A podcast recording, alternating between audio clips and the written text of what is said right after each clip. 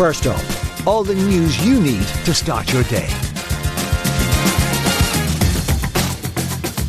Good morning. You're listening to Newstalk with me, Shane Beatty. It's Tuesday, the 19th of September. I hope you're well. Coming up. And really importantly, we need to move to this not for profit public model.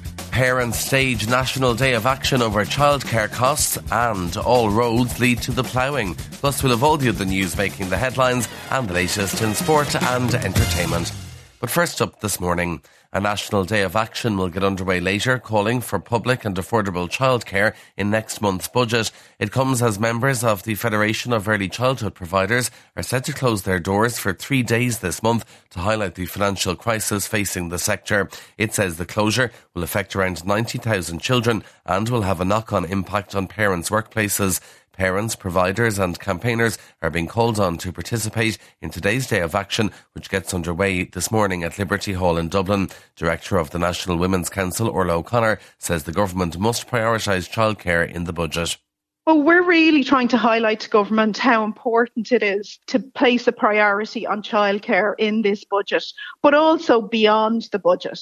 And what we're saying very clearly is that the current situation in relation to, to, childcare is very difficult for parents. We still have some of the highest costs across Europe.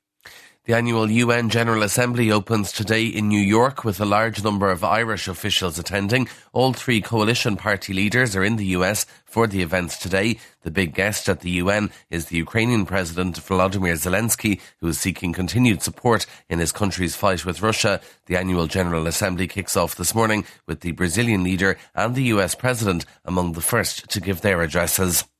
The road back to lower inflation rates in Ireland is going to be uneven. The central bank has published its third quarterly bulletin showing the slow growth rate in the domestic economy is set to continue. Housing, external and local factors, in addition to continued supply constraints relative to demand, are still causing inflation. Robert Kelly, Director of Economics and Statistics with the central bank, says the expected price changes will not be uniform across all areas. When we talk about unevenness, we talk about two things. One, we don't expect a straight line lowering of inflation. A particular example of that would be consumer energy price. We have seen recent announcements point to hedging strategies not for energy companies, pointing to the fact that they might feed through to lower energy prices very soon for consumers. The second element of unevenness is what we expect to happen across the basket. We expect food prices and goods prices to fall faster than the services that consumers would, would use within the economy.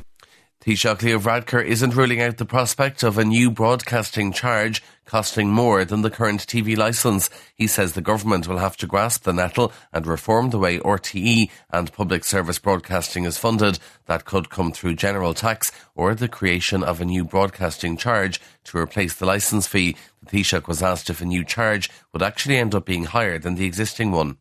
I honestly can't answer that. Um, uh, and it depends whether there is a charge at all. Of course, that's the fun- most fundamental decision we have to make: uh, is whether there whether there is going to be um, an ongoing uh, household charge like the TV license or something like it, or whether we go for exchequer funding. Um, but there's no uh, perfect option here. 110 adoption applications were made in Ireland last year, of which 102 adoption orders were granted. Figures contained in the Adoption Authority of Ireland's annual report also show 108 applications to trace a biological parent were made in the last three months of the year. 81% of the requests made were allocated to a social worker by December. Alan Cantwell has the details.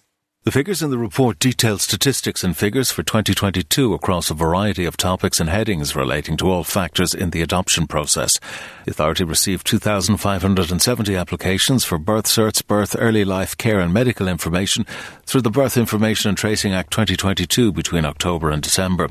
The Act confirms the right of adopted people to be provided with information as to their identity and origins where available. Prior to the legislation, people adopted in Ireland were denied access to such information.